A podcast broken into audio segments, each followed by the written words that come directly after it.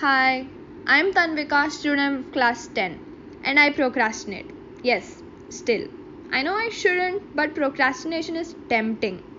It's like someone is waving a Kit Kat in front of your eyes.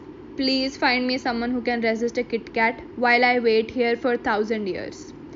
You'll fail. Duh. Anyway, for people who don't know, procrastination is basically postponing important work to do something that is more fun and interesting which all of us have done at some point in life. Yes, I'm talking about those last minute brain racking moments of you completing your assignments so you don't look like a total loser in front of others. But procrastination is an enemy, a betrayer, a stab in the back.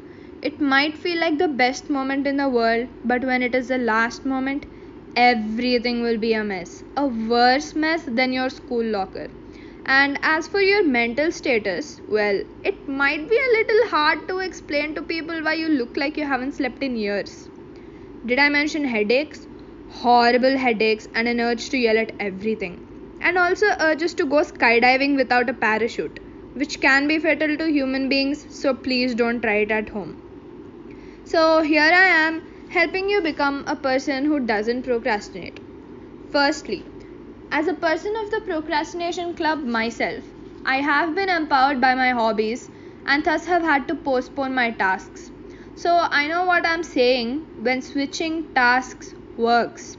If you're a person with a hobby that you can't resist, set a target to the important task and divide it in parts.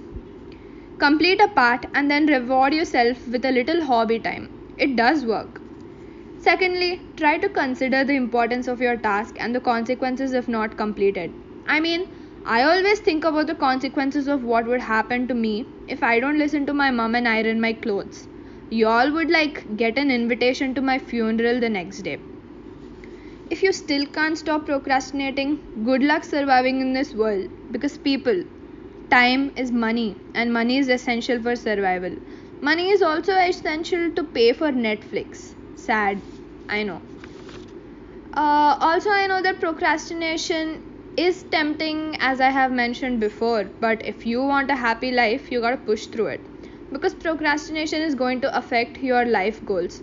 I mean, you can finish reading the Harry Potter series after submitting your assignment. Hogwarts can wait, but your grades can't. Also, I still haven't got my Hogwarts letter, so Professor McGonagall is probably procrastinating. Anyway, just remember it's better to finish all your tasks before the deadline. There's a reason it's called a deadline. Stop procrastinating and do your assignments. Thank you.